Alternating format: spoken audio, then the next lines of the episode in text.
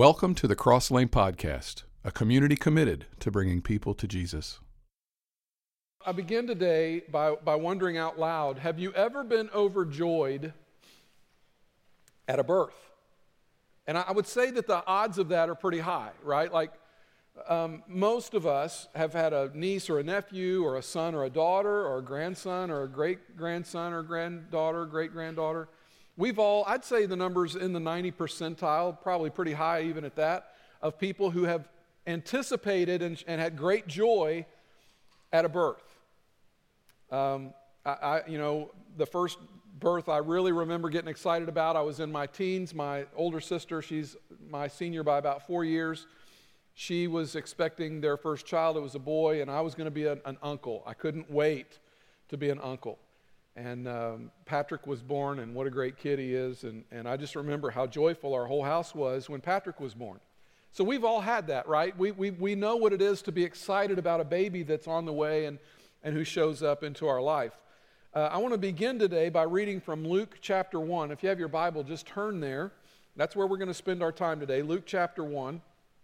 I'll jump into chapter 3 for just a verse or two, but Almost all of it is Luke chapter 1 today. I'm going to begin at verse 57, and it says this When it was time for Elizabeth to have her baby, she gave birth to a son.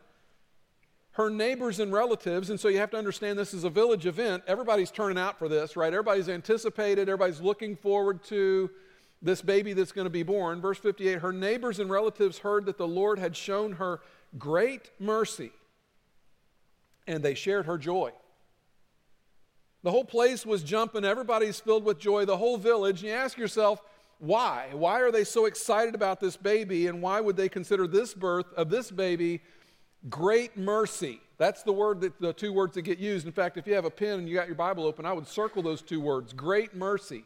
That's what this baby's called. And the answer is uh, to the why question there is because of the parents. It's really because of the age of the parents. I mean, these, these parents, Zachariah and Elizabeth, they are not a couple of 20 somethings, all right? They're not even a couple of 30 somethings. They are, they, they are well beyond, we don't really know how old they were, but they're well beyond the, the stage where they would have been expecting kids. That, that's, that's passed them by. They've had to live this disappointing life of, of not having had kids and people looking down their nose at them and, and looking at them kind of, you know, with a weary eye because we, they don't know what you've done or what you've done to disappoint God or, or why God's not happy with you to give you kids because that was the thing. You, you, if you were blessed by God and He loved you, He gave you kids. And in this culture, if you didn't have kids, then God must not love you or God must be upset with you. So, yeah, the, the, the birth of this baby brings incredible joy. And if you'll notice, I haven't used the name of the baby because as yet the baby remains unnamed.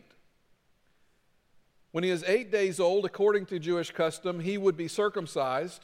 We just should pause and just take a moment right there. oh, I had two boys and I hated that day.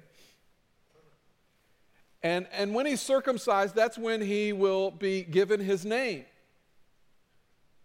As for dad, he doesn't have a whole lot to say. He kind of sits over in the corner and just waves a lot because he, he can't really speak. Zachariah has not talked since he's been told that his wife was going to have a child and that is not a self imposed silence. His vocal cords locked up. We have also a clue that maybe Zechariah doesn't hear very well. I'll point that out to you when we get to that passage. Um, this whole thing has a weirdness to it. It's kind of got a mystery about it. An older couple, a, a, a speechless dad, a, a nameless baby, and it has not just been a strange week, it's been kind of a strange year. Don't really know what the day job was for Zechariah. It might have been a winemaker, he might have been a tent maker, uh, maybe he was a herdsman. We're really not sure what he did, but we do know this. He was born into the family of Abijah. Abijah was a, a, a priestly family. So, you know, I, I chose ministry at a certain age. You didn't, when you're Zechariah and you're born into the family of Abijah, you don't choose it, it chooses you. And so he grew up knowing that he would fulfill priestly duties in the temple. And so, sure enough, as he becomes an adult, a couple of times a year, he goes off and he, he does his duty in Jerusalem at the temple, and, and it's really kind of a cool thing. And so, I, I'm showing you the temple. There's a circled part there. That's the temple area. The rest of that is courtyard. And It was built by Herod the Great. It was built at great expense over several decades. It had terraces and columns and colonnades and porches. And now we're going to circle for you another part of the, the temple area. And that upper circled part, that is known as the Fortress of Antonia. It's a Roman fort. It was named after Mark Antony.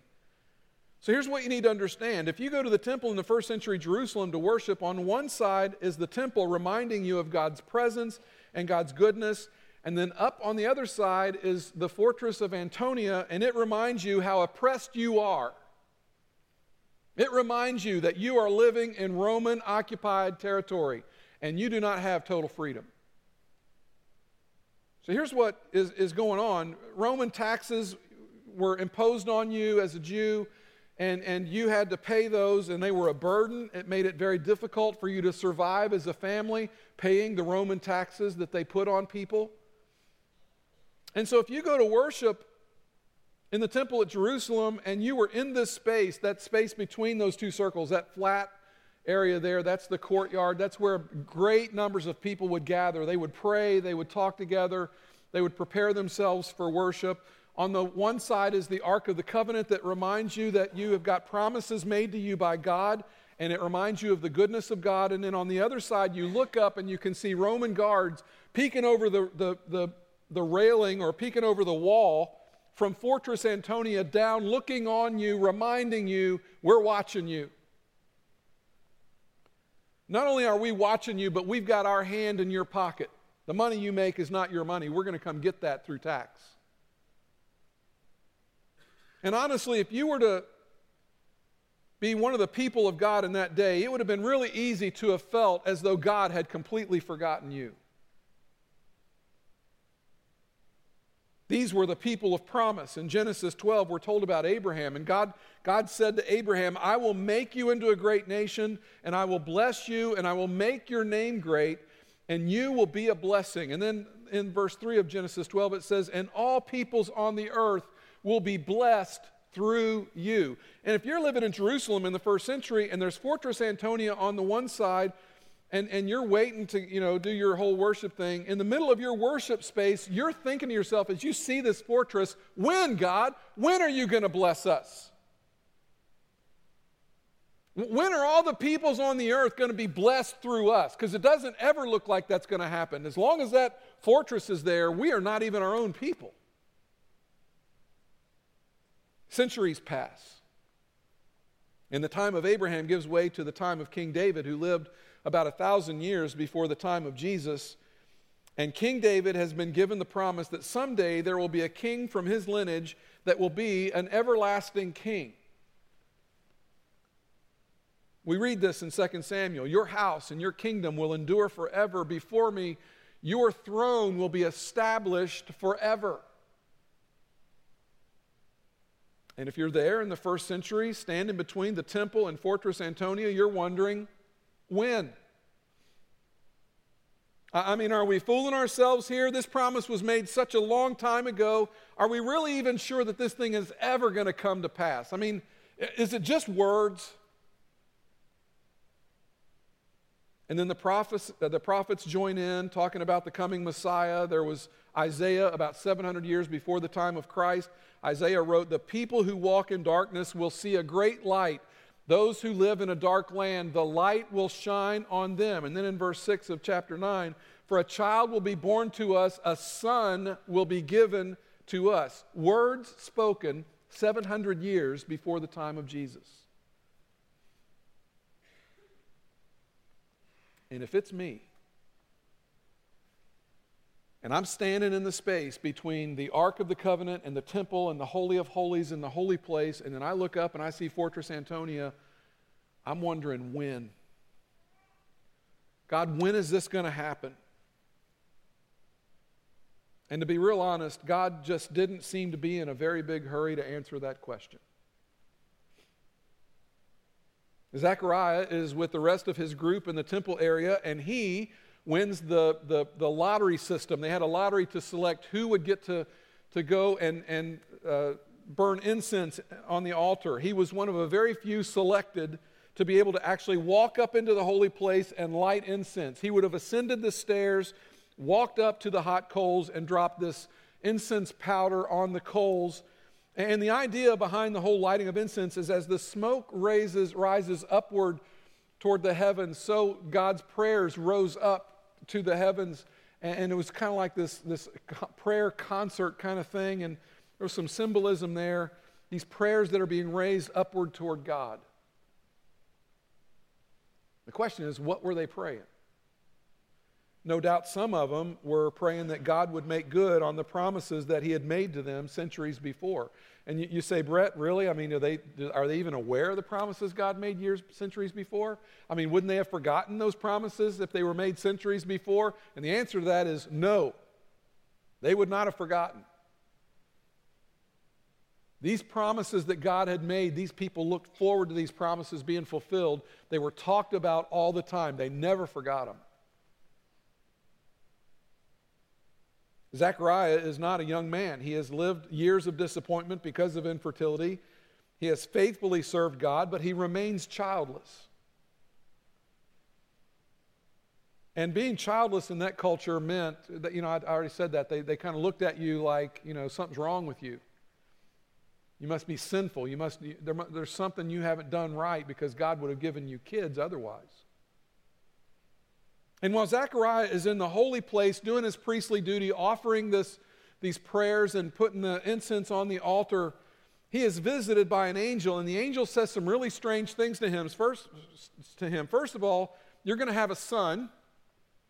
That's not so strange, but it is for Zechariah because he's past childbearing days, and so is his wife. And, he, and then the angel says, You're going to name this son John. There will be no baby book name book for for Zachariah and Elizabeth, right? Like we, when, when you're going to have your babies, you always get that baby name book and try and figure out the perfect name. And my thing was always, I'm just trying to pick, trying to pick a name that it wouldn't lead my kids into being teased, right? Like we can't name them that because they'll, they'll call them this. We can't name them that because we'll call them this. Then I figured out you can make fun of just about any name. So then you just pick one. Also, Zechariah is told someday soon the Messiah is coming, and your son is going to be instrumental in ushering in the Messiah. He's going to, your son, Zechariah, is going to be a big deal. So, all these prophecies we've been looking at Genesis 3, where, where, the, where, God talks to Eve, and Genesis 12, where God talks to Abraham, 2 Samuel 7, where God speaks to David and gives him the prophecy. And, you know, the prophet Isaiah has something to say. It's all about to go down, but don't lose sight of this. Zechariah is old, and by the time his son John grows up, Zechariah probably will not be there to see what is being promised to him. Let me say that again because it's easy to miss that. The promises that are being made to Zechariah, Zechariah probably will not live long enough to see. You might think that Zechariah would be really excited at being told that he's about to have a son, but that was not the case. Because when he's told, he says something to the effect of, What? We're going to have a what? God, you, do you know how old I am? Have you, have you seen Elizabeth? I mean, we're not really candidates to be having babies. And the result of Zachariah's response, God wasn't real pleased. And what happened was his vocal cords are just frozen, like he can't talk. Meanwhile, people, people are outside the temple while Zachariah is inside having this conversation with this angel and he's being told all this stuff. And the people outside are, are, are, praying, you know, and they know that Zachariah's gone in to offer the incense. And there's a point where they start to say, Hadn't he been in there a while? I mean, isn't it time for him to come out? It's, I mean, come on, man. Let's, let's, where's he, where did he go? What's going on? And when Zachariah comes out, he can't speak. All he can do is motion with his hands.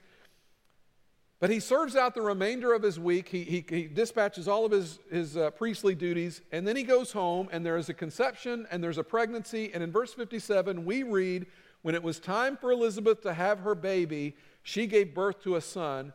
Her neighbors and relatives heard that the Lord had shown her great mercy, and they shared her joy. And Zechariah is over in the corner, he just kind of waves, because that's about all he can do. While Elizabeth is pregnant, there had been a, a visit from a distant relative named Mary who is also pregnant, and she is not showing yet. And what you have here are two women, Elizabeth and Mary, and one of them is pregnant long after she is expected to be, and the other is pregnant before she's supposed to be. So for women, there's like a window where pregnancy is an acceptable, good thing. And then there's a window, that, you know, there, that window closes as you get older, and that window's not supposed to open for a while, you know, when you're, and, and yet, so you have one woman that she's pregnant before she's supposed to be, the other is pregnant long after anybody would have expected her to be so.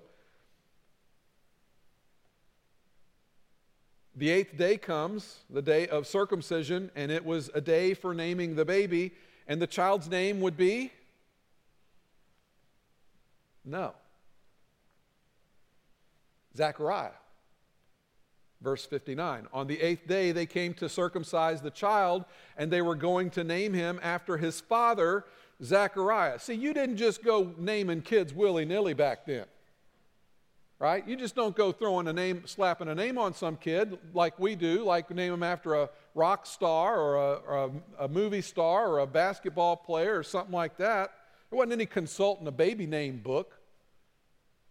Thank God they didn't name them after the way we do now. We've got, I think Gwyneth Paltrow named one of her kids Apple.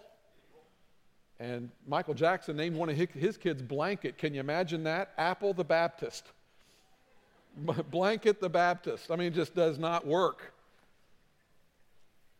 Instead, a child was named after its daddy or an uncle or a grandfather or great grandfather, and dad is over in the corner. He's not saying a word. So the people who are there, they kind of get involved and they say, Here you go, we'll name him, we'll, we'll call him Zachariah Jr. Which, think about it, that just does not have any punch to it at all, does it? Zachariah the Baptist. I mean, how bad does that sound? They're about to give this kid the name Zachariah, and then you look at verse 60. But his mother spoke up and said, No, he is to be called John. And they didn't get it because nowhere in the family is there a John. Like, where are you getting the name John? You don't have anybody in your family named John. They said to her, There is no one among your relatives who has that name. Now, we do this in America sometimes, right? Like we'll name someone, one of our kids, after a grandparent or something like that. We do that in our culture sometimes. My dad's name was Charles Edward Wilson. His dad's name was James Ben Wilson. My name has my father's name in it, Brett Charles Wilson. And my firstborn son, Bennett, has his dad's name his grandfather's name and his great grandfather's name. Bennett's name is Bennett Charles Wilson. So we, you know, we, we covered them all when it came to Bennett. We got them all in there. Now we do that once in a while, and in our culture, you know, it's a once in a while thing. This was the norm for them. They did it all the time. The name you got was from somebody up the family tree somewhere. So they get ready to name this kid Zachariah Jr., and the mom is having none of that. And it says they came to Zachariah, and, and this is, it's here that you would get the impression that not only can Zechariah not speak, kind of think that Zechariah doesn't hear real well. Verse 62 Then they made signs to his father. Why would they do that? He, he can't speak. It, you know, it didn't say anything about him not being able to hear, but the way this worded, worded, it sounds like he, he also might not be able to hear. They made signs to his father to find out what he would like to name the child. So Zechariah asked for a writing tablet, which he'd probably done a lot uh, in those months. And they bring it to Zechariah, and he writes out, His name is John. Name this kid John. And in that moment, the vocal cords of Zechariah are unleashed. He, is, you know, he's free to speak now, and he begins to talk. Verse 63, this is what we read. He, Zechariah, asked for a writing tablet, and to everyone's astonishment, he wrote, His name is John. Immediately his mouth was opened and his tongue set free, and he began to speak, praising God. All the neighbors were filled with awe. I've skipped to verse 65. And throughout the hill country of Judea, listen to this people were talking about all these things. This was big stuff. To use our vernacular today, the story went viral. The, the next village over heard about this story. They heard about this kid.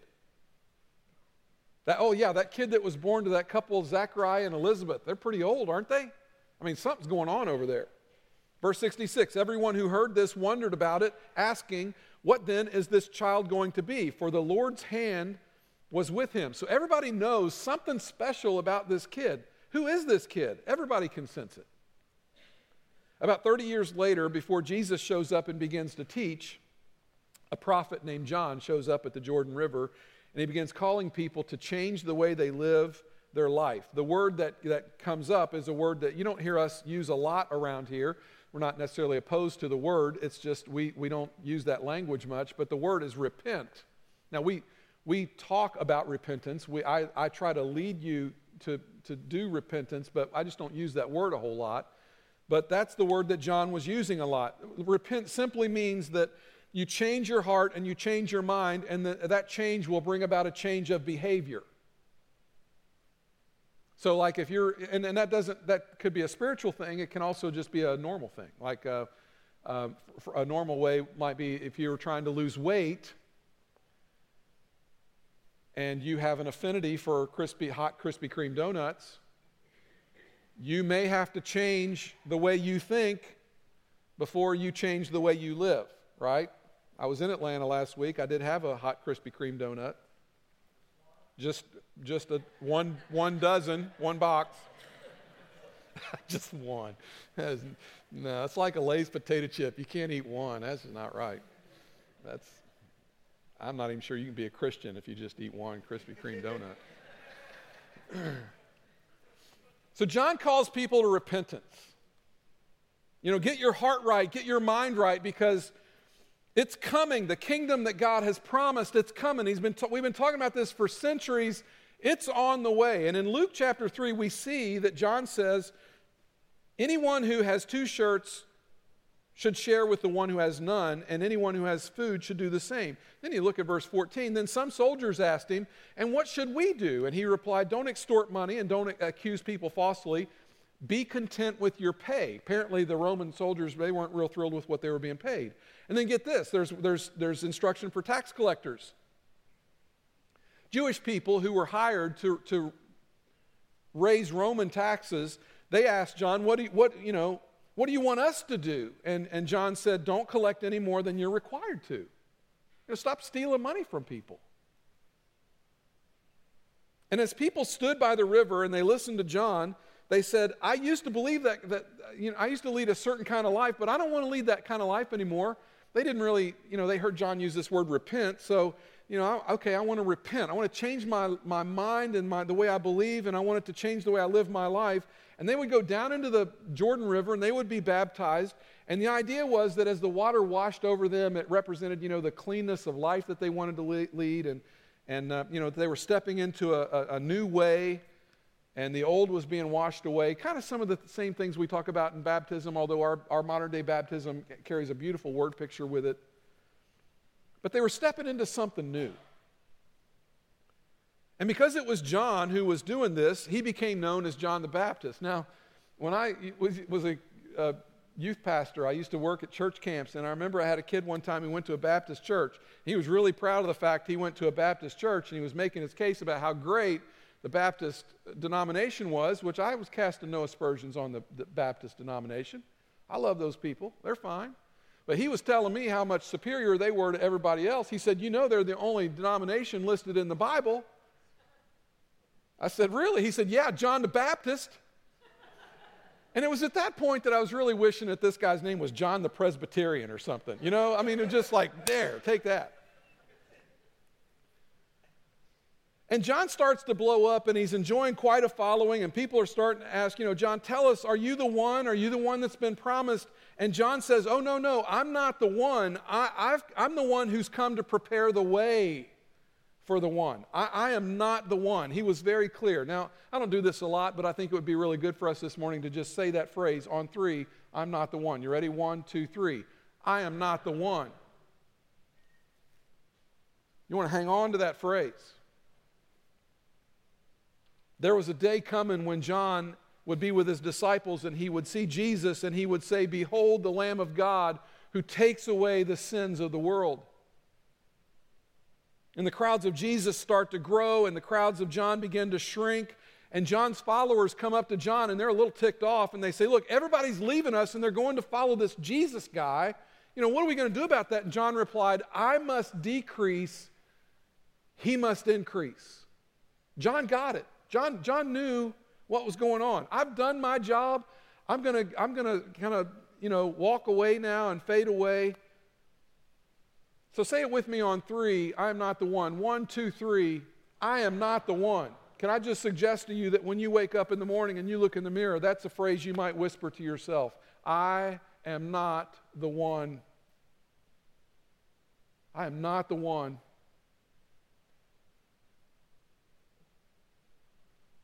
John the Baptist will die before Jesus does. 20 years after the death of John the Baptist on the Apostle Paul's third missionary journey, he travels from Jerusalem to the city of Ephesus, which is if, if you were to wonder, wonder where that is in modern day, it's, it's western Turkey. It's pretty close to Izmir. We have some friends in Izmir. And I, I looked this up. If you were to drive that route, it's, it's over 1,000 miles. It's actually over 1,100 miles. And, and so Paul makes this journey. And in Acts chapter 19, it says that while he was there in, in Ephesus, he saw some of the disciples that, were, that had been made, and, and he asked them, Have you guys received the Holy Spirit? And they said, No, we didn't know that the Holy Spirit came to live inside you. And he said, Well, whose baptism did you receive? And they said, We received John's baptism. We received John's baptism. This is 20 years after John the Baptist lived. So, so think with me for a minute. 20 years and a thousand miles later, 20 years later, and a thousand miles away, Paul finds people who are devoted to the teachings of John the Baptist. You're looking at me like, is that significant? Yes, that's significant. Think about this. In an age where there was not an automobile, and in an age where there is not an airplane, this man that we think just walked around eating locusts and honey, dressing kind of strange, yelling repent a lot, we think that he had just this isolated ministry there by the Jordan River, but he had influenced people a thousand miles away 20 years later. John the Baptist is a big deal. And then in Acts 19, you hear Paul say, No, John the Baptist came to prepare the way for Jesus that they would become disciples of Christ. And so people in neighboring villages would hear about this birth of this man that would grow up to be John the Baptist. This older couple's having this baby. And they heard about how they didn't really name him after the father. That was kind of strange. And how Zechariah had been un- unable to speak. And then he got his voice back. And people are wondering, who is this kid going to be? And of course, we know the answer to that question. He was going to be the one that would come to announce the coming of the Lord. I mean, it's a big deal. And then Zechariah says something, and, and what we're about to read is poetic. His son is born, he hasn't spoken for months, and you just wonder how much of this just got pent up in him. But listen to the beauty of what he says. Verse 67 His father Zechariah was filled with the Holy Spirit and prophesied, Praise be to the Lord, the God of Israel. This song or prayer that he's, he's singing has, has a it, it, has a name because of the first words of it. If you were to read that in Latin, praise be to the Lord, that's known as the Benedictus. Last week we learned about Magnificat. My, my soul magnifies the Lord. This is the Benedictus. Praise be to the Lord, the God of Israel, because he has come to his people and redeemed them. He has raised up a horn of salvation for us in the house of his servant David, as he said through his holy prophets of long ago salvation from our enemies and from the land of all who hate us. The oath he swore to our father Abraham to rescue us from the hand of our enemies and to enable us to serve him without fear in holiness and righteousness before him all our days. This is the first half of this prayer or this song, and it isn't about his kid, it's about the other kid. This isn't about the arrival of his son, which was miraculous enough. This is about the arrival of Mary's son that are going to happen some months later. When Zachariah's vocal cords are finally freed, his first words are not for his child, his first words are about Jesus. His first words are about the coming Messiah and that God was going to come to rescue his people through that baby. Through the promised Messiah, God was going to restore and God was going to redeem. That first section of the prayer song wasn't about his kid, it was about Jesus. But then he starts to sing about his eight day old son. Listen to this. And you, my child, will be called a prophet of the Most High, for you will go on before the Lord to prepare the way for him to give his people the knowledge of, listen to this, salvation through the forgiveness of their sins. You know what saves you and saves me? It's not that we do good, it's not that we live well, it's not that we perform well. Performance does not save you.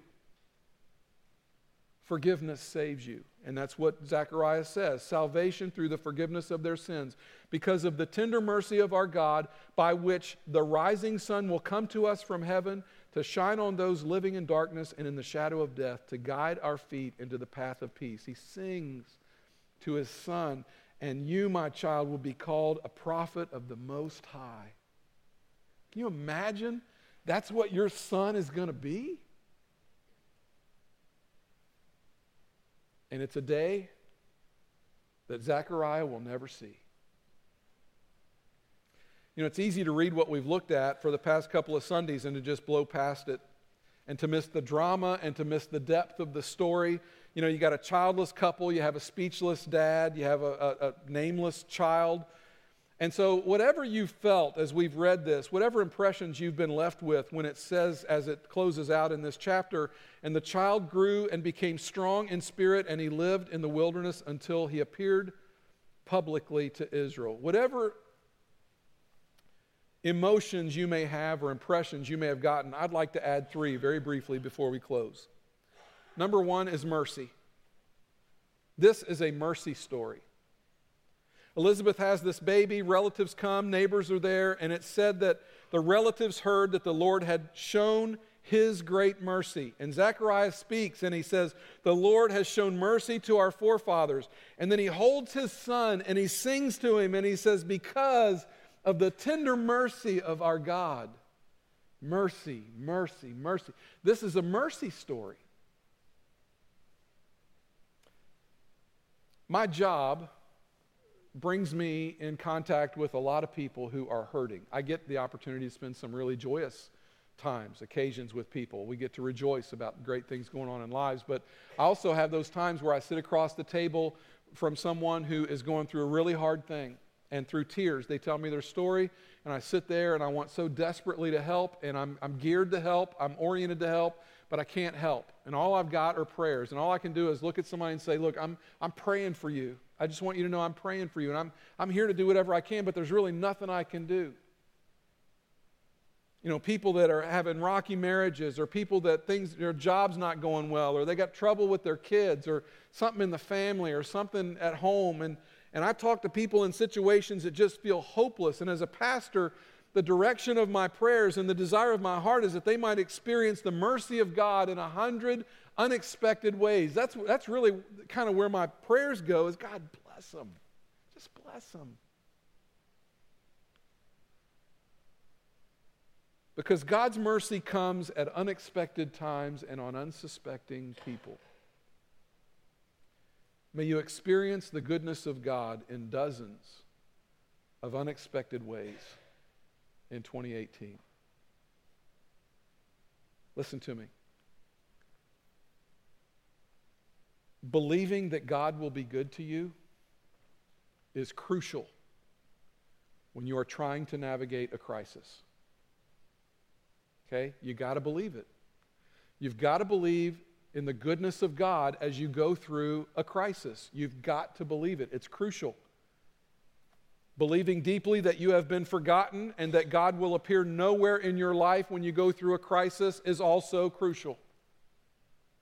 It can be the deciding factor as to how the decisions you make, how faithful you are as you go through the process. If you believe God is going to bless you, you will respond one way. If you believe God has forsaken you, you will respond another. How does someone going through a crisis maintain a level of faithfulness and gratitude and servanthood and optimism? They do that through believing that God is good and He's going to bless. This is a mercy story. And whatever you find yourself going through today, are you able to maintain the faith that God will be merciful down the line? You say, Brett, you have no idea what I'm going through and you have no idea how long I've been dealing with this. No, I don't. But I know this I know that your belief that God is going to bless you has a great deal to do with how well you're going to be able to navigate those waters. Impression number two is speed. In Zechariah's prayer, he worships God for being faithful to promises that are made to Abraham at the beginning of the Bible, okay? He, he's, he's going, reaching way back, centuries, and counting and thanking God for blessings and promises that were made centuries before. God does not seem to be in a hurry, and he seems to work across multiple generations. Zechariah worships a God who made promises to David a thousand years before he lived. This comes as horrible news to those of us who are in a hurry. Those of us who pray, "Come on, God. I've been praying about this since 8:30 this morning. It's 4:30 in the afternoon. Change her." Right? Where are you? Show up. Come on. Wake up. Let's go. I've been praying all day. Speed. Zechariah worships God for words said to Isaiah 700 years before. Zechariah understands that God is working over multiple generations. He understands that God is honoring promises in his life and in the life of John the Baptist, promises that were made hundreds of years before. And for those of us in the 21st century with micro, microwaves and cell phones, this is not good news. You're at a stoplight. Light turns green. Your internal clock goes off 1001, 1002, 1003. The person in front of you has not noticed that the light has turned green, and it takes you all of two and a half seconds for your body temperature to start going up, and you can feel it rise in you, right? Like, how dare you waste seven seconds of my life? 1004, 1005, they're tapping away on their cell phone. You are furious. The only question at this point is the duration of the honk, right? That's really, is it going to be a polite, hey, let's move along now, okay, up from our cell phones, let's, let's take care of business? Or is it going to be, you have the audacity to steal time away from my precious schedule? Honk. We want everything to happen now. And yet, God doesn't seem to be in a hurry and is more content to work over generations. I've written a ton of letters in my day. Trust me, I'm a letter writer from way back. I've stuck a lot of stamps on a lot of letters. I've licked a lot of envelopes. Um, I save letters. I've got, I, I just would, I would, you would be shocked at what I've got in my possession. I've done a lot of letter writing, but I venture to say that just about every one of you in the time that I've started preaching this morning have received an email on your phone, and the odds are pretty good that some of you have read them. Right? I know, it's okay. We're all friends here. My name's Brett, I'm your friend. Speed, not just technology. And it has spoiled us and it has worked against our understanding of a God who seems more than happy to work across generations. We don't like that. God is not in a hurry. He is definitely not in the hurry that you and I are, and I have a very big suspicion that it will be us that needs to adjust, not Him. When I was a newborn, the story is told that I was brought to my grandmother, my dad's mother, uh, Mama Louise Wilson. And uh, she was a woman of faith and was and anxiously awaiting my arrival, and she was on her deathbed. She was hanging on. And so they brought me as an inf- a, a, newborn and they put me in her arms. And uh, I, apparently, my mom and my grandmother had had some discussions about my grandmother's hopes that I would go into ministry. I'm pretty sure I'm telling that story right. And the story is, as my mom relates it to me, they brought me to my grandmother dying on her deathbed. She they put me on her chest. She cradled me to her chest, and mom said that, that uh, Louise closed her eyes, and she only, can only assume that she was praying. And the odds are probably pretty good that my grandmother was praying something to the effect that I would go into ministry. Apparently, that was a thing for my grandmother. She wanted me to go into ministry. She was praying a prayer, she was praying for a blessing that she would never see. She would never see it. What if God decides to answer my prayers for my kids long after I'm gone? I have prayed for my kids. God, do incredible things through my children. Make them instruments in your hand. Do amazing, marvelous things. I pray that my kids will be a blessing to your kingdom. That may happen after I'm gone.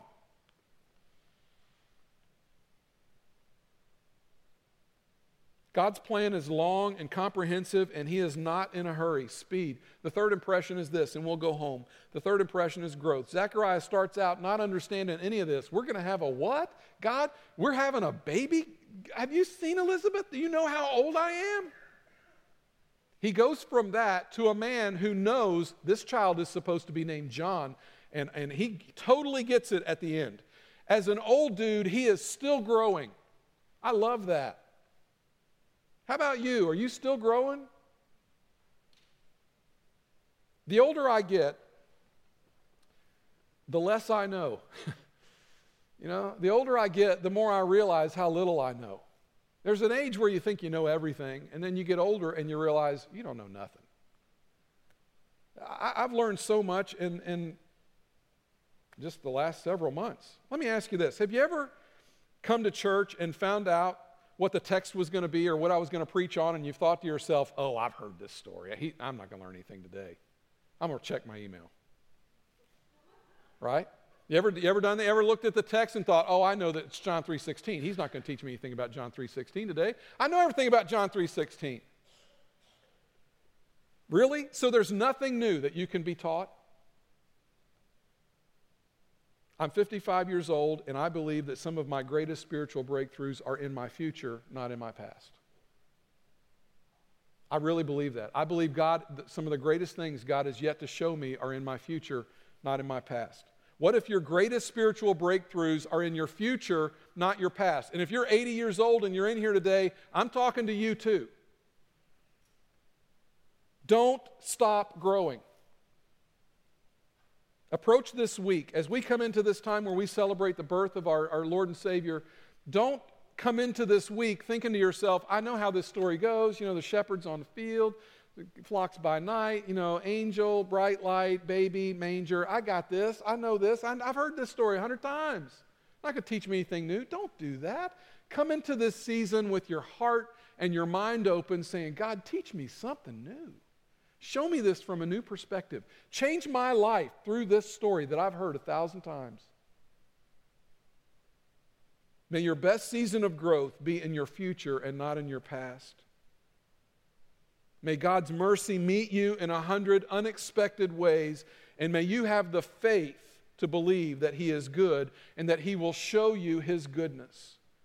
And may you know that He is faithful and good even when you're not seeing it.